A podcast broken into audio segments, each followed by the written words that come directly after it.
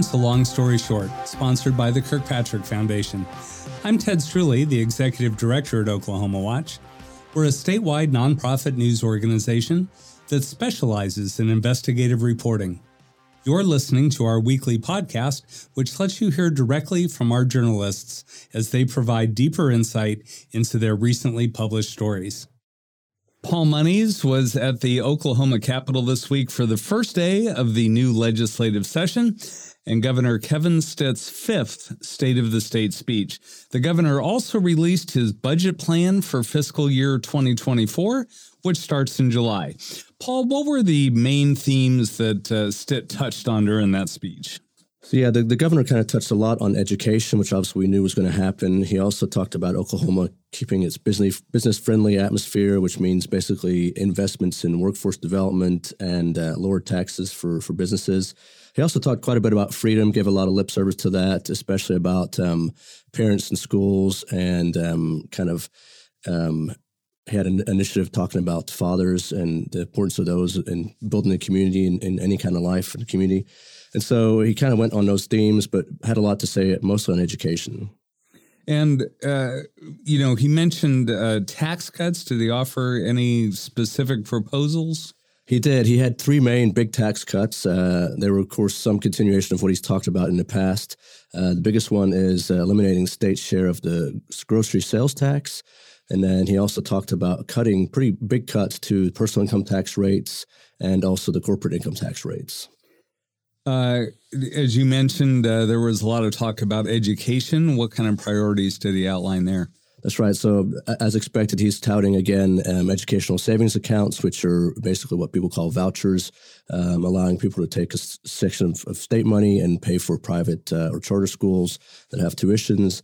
Um, that was probably his biggest part. And of course, as Secretary of Education and the new Superintendent of Instruction, Ryan Walters, talked about that as well that's an issue that obviously came up last year and didn't really get much place. Um, it was kind of stalled in the House mostly, and there'll be some issues again this year on that front too. Right, now Stitt called for more stringent campaign finance laws. Uh, what could the legislature do to, uh, you know, tone down some of the dark money spending? Yeah, he he didn't go into much detail on that front, but did say that he didn't like the fact that there was all these outside groups spending all this money in the campaign, and a lot of it was targeted at him last year too. So he's probably a little sore about that as well. Uh, legislature could kind of follow the lead of some other states like Arizona, which actually had a, a ballot initiative to uh, disclose some of the outside funding in some of these campaigns at the state level. Um, you know, on the campaign trail, uh, last year Stitt kind of decry that kind of outside dark money spending, um, but he hasn't had any specific proposal, proposals that he would probably back in the legislature that we've seen yet.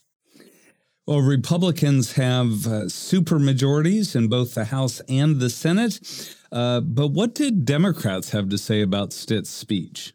Well, House Democrats kind of decried some of the uh, exclusive uh, language that, w- that was touting, basically targeting some of the transgender uh, people who actually were out at the Capitol um, protesting yesterday, too, uh, along with their supporters. They also said that Stitt's tax cuts uh, were a good idea on the grocery tax side, which they've been calling for for years but they, they expressed a little more caution on cutting the income tax rates for personal and, and corporate income taxes, saying that's kind of how we got into the problems we had five or six years ago with revenue failure at the state level. Was there anything you heard in Stitt's speech that surprised you? Uh, he did mention a couple of things. Um, it wasn't completely surprising that he mentioned broadband, but he didn't say anything about the massive amounts of federal money going to fund that through the ARPA programs and several other federal laws that came into effect under the Democrats in D.C.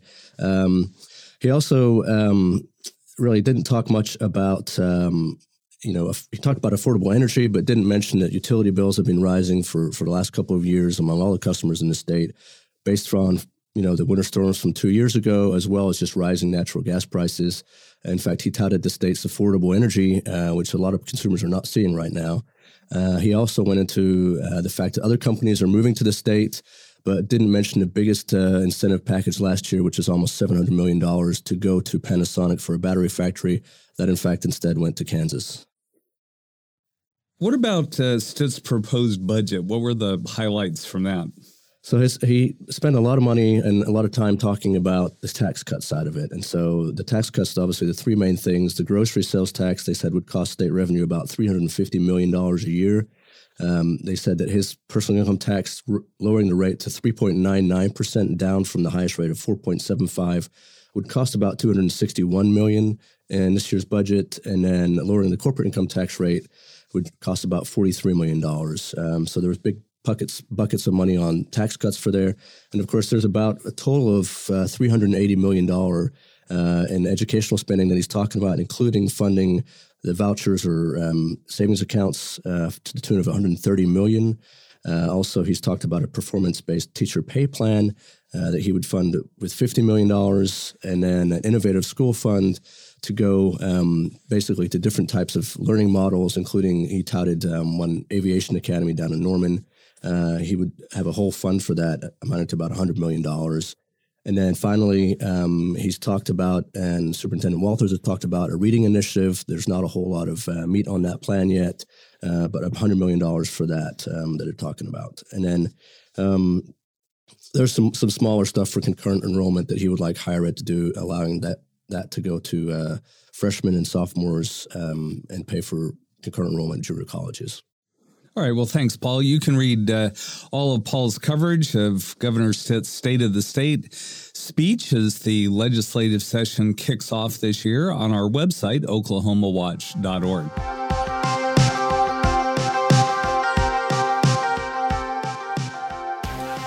Reporter Ari Fife has been working on a preview of some anti LGBTQ bills filed ahead of the legislative session. She's here to tell us more about what to expect as lawmakers return to the Capitol and get the legislative session underway. Ari, are there any themes in subject matter that you've seen running through these bills? Yeah, so there are a couple main buckets that many of the bills that I'm covering fall into. One of those is limits to gender confirming care. And the other is impacts to school policies regarding things like discussion of LGBTQ issues and inclusion of LG, LGBTQ books in schools. But then there are a bunch of ones that kind of affect different aspects of social life and self expression for a lot of LGBTQ Oklahomans outside of that. Um, some that stand out are four bills banning drag shows in the presence of minors, and another that could line the legislature up to challenge a federal law recognizing marriage equality. So, uh, how about the number of bills? Are we seeing more this session uh, compared to prior years? So, Freedom Oklahoma Executive Director Nicole McAfee said that this year has brought on the most anti LGBTQ bills ever for the state. Their organization tracked 27 anti LGBTQ bills last year, but I'm covering 40 this time around.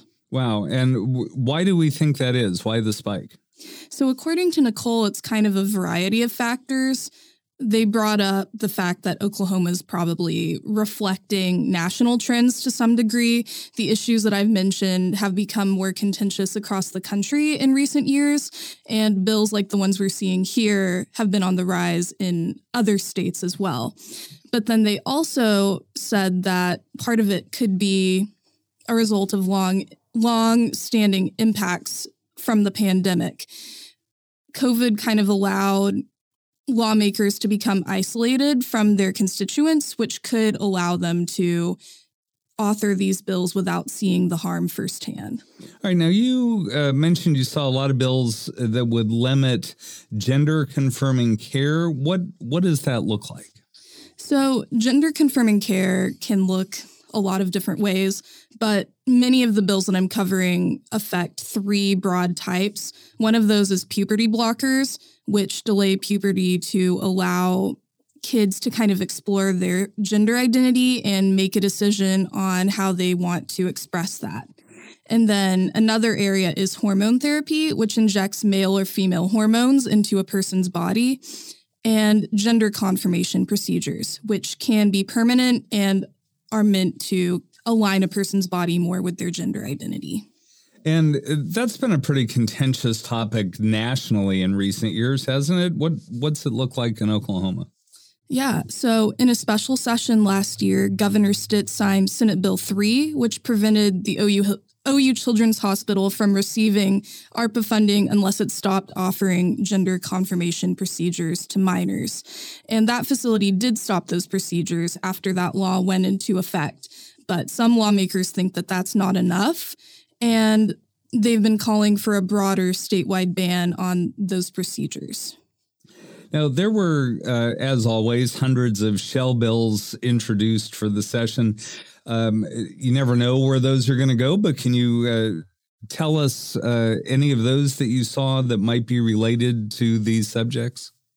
Yeah, so there were six bills that I'm looking at um, filed by Representative McCall, Representative Humphrey, and Representative Hasenbeck. And they don't have much information included in them other than the fact that they relate to marriage and families, but they are concerning to some LGBTQ advocates who think that they could be tied to that federal Respect for Marriage Act that only went into effect a few months ago. All right. And so what's next for these bills? Yeah, so the first day of session was this Monday, and some of the bills I'm covering have already be, been assigned to committees although, as far as I can tell, they haven't been taken up for consideration by those committees yet.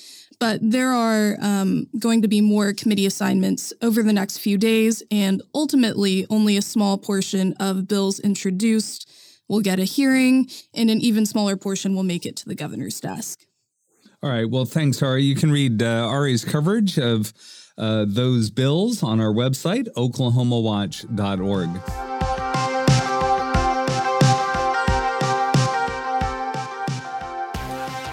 And Paul Monies is back with us. Uh, this week, he uh, was part of a joint investigation with KWTV News 9 on the soaring electric and natural gas bills facing most Oklahoma utility customers. Uh, Paul, how did the collaboration with News 9 come about?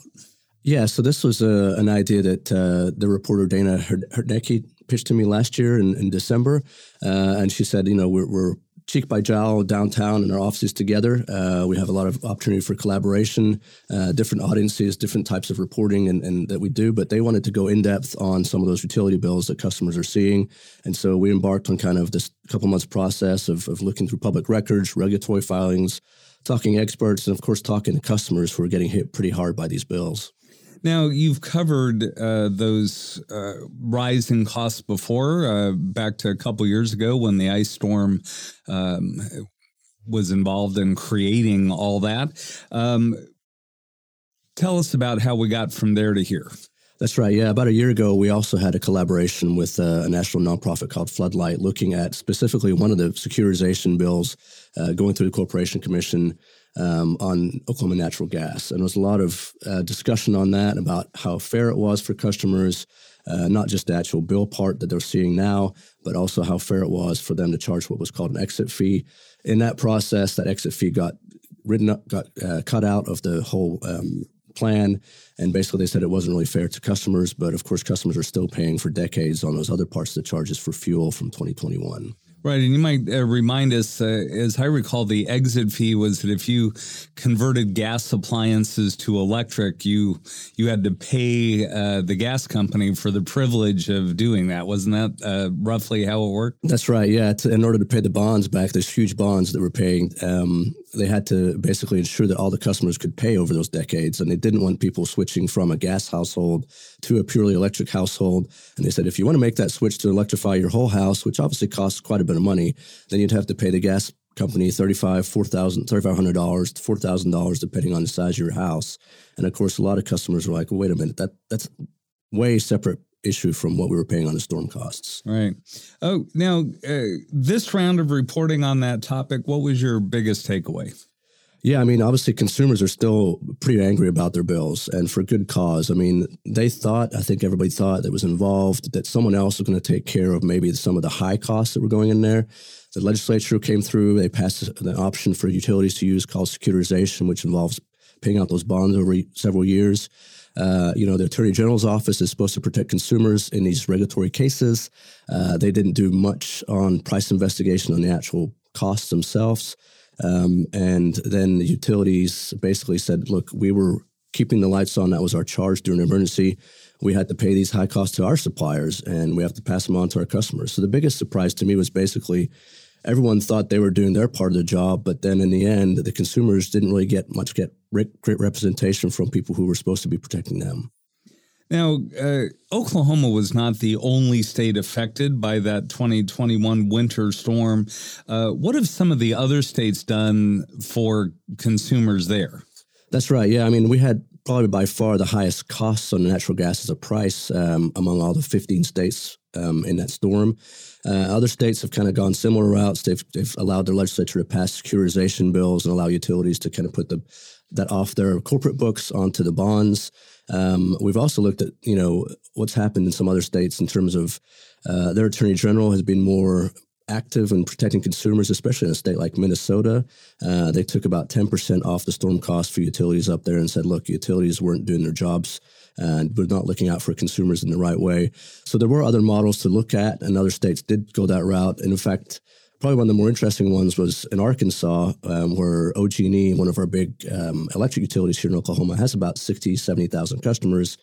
They are they have securitization as an option on their as a law that they passed, but uh, they're going what's called the regulatory asset route. So it's a shorter payback time for them, and will probably be cost their customers less over the life of that plan for Arkansas customers. Now, uh, I think it's a safe prediction to say that sooner or later there will be another ice storm, right? So, what are the utilities doing to make sure we don't uh, find ourselves in a similar situation and, and those bills go up even higher for 20 or 30 years? That's right. Yeah, the, the state's two biggest electric utilities, uh, OG&E and PSO, have said that they've put more gas in the storage in those times of year, which they kind of really caught them flat-footed, having that amount of gas uh, demand on their systems to power their electric plants. Um, and so they've got more storage. They said they're making better um, plans on buying gas on a more regular basis, uh, first of the month rather than buying on the spot market, which both of them were doing all the time and had to do during the winter storm two years ago. And, and then we talked to also some producers and suppliers out in the field. Um, you know, Oklahoma, the wellhead equipment froze off a little bit sometimes. The pipelines were, you know, lacking in some of the pressure when the, the, it was so cold. So some of those producers in the field have started winterizing a little bit more, but also they're realizing too that, you know, most of the time they're worried about hot, hot weather in Oklahoma in the peaking times uh, in the summer for air conditioning. And so, you know, they know there's a trade off. If they winterize all their equipment, it'll be more insulated in the summer and probably not as good to let heat go in those times. So they have to kind of have a walk a fine line on, on how they winterize their equipment, but making sure they're ready for the next storm too. All right, now, Paul, you mentioned uh, PSO and OG&E. Uh, what did Oklahoma Natural Gas uh, have to say? Well, we tried to get them on camera with News Nine, and uh, they, they kind of refused. Um, they basically um, referred us to statements they've already made in regulatory filings. Um, now, they have said that they have more gas in storage now too, um, but that they are, you know, they did not talk to us and answer specific questions, which was unfortunate as a reporter. Now, uh, several groups are using uh, that wave of consumer anger to kind of restart a discussion over whether the state's electricity market should be deregulated uh, like Texas. Is that right? That's right. Yeah, we've got a couple of interest groups that are kind of on both sides of the issue. There's one that's kind of protecting the idea of regulatory model that's current right now um, with the biggest companies going through the Corporation Commission to have kind of their business um, checked by regulators. And then there's another group that wants to kind of deregulate the market, which obviously was a big issue about a generation ago, um, right before the fall of Enron, which was a big uh, story about 20 years ago. Uh, and that was a big factor in deregulating some markets, especially in Texas. And so um, they're, they've got some uh, proposals at the legislature that we'll kind of see and we're keeping an eye on, but definitely they're, ca- they're capitalizing on that consumer anger to say, hey, maybe there's a different way to do these uh, utility regulations and maybe we could have a better free market for that. All right. Well, thanks, Paul. You can read uh, all of Paul's coverage uh, about the uh, gas prices and the long term payment Oklahomans are facing to uh, retire that bill. Uh, you'll find it all on our website at oklahomawatch.org. And while you're there, you can also uh, view the video from Channel 9's part of that investigation that aired last week. You've been listening to Long Story Short a weekly podcast that helps you get deeper into the investigative stories reported by Oklahoma Watch, which you can find on the web at oklahomawatch.org. This podcast was made possible by a grant from the Kirkpatrick Foundation, for which we're grateful. For Oklahoma Watch, I'm Ted Streuli. Thanks for listening.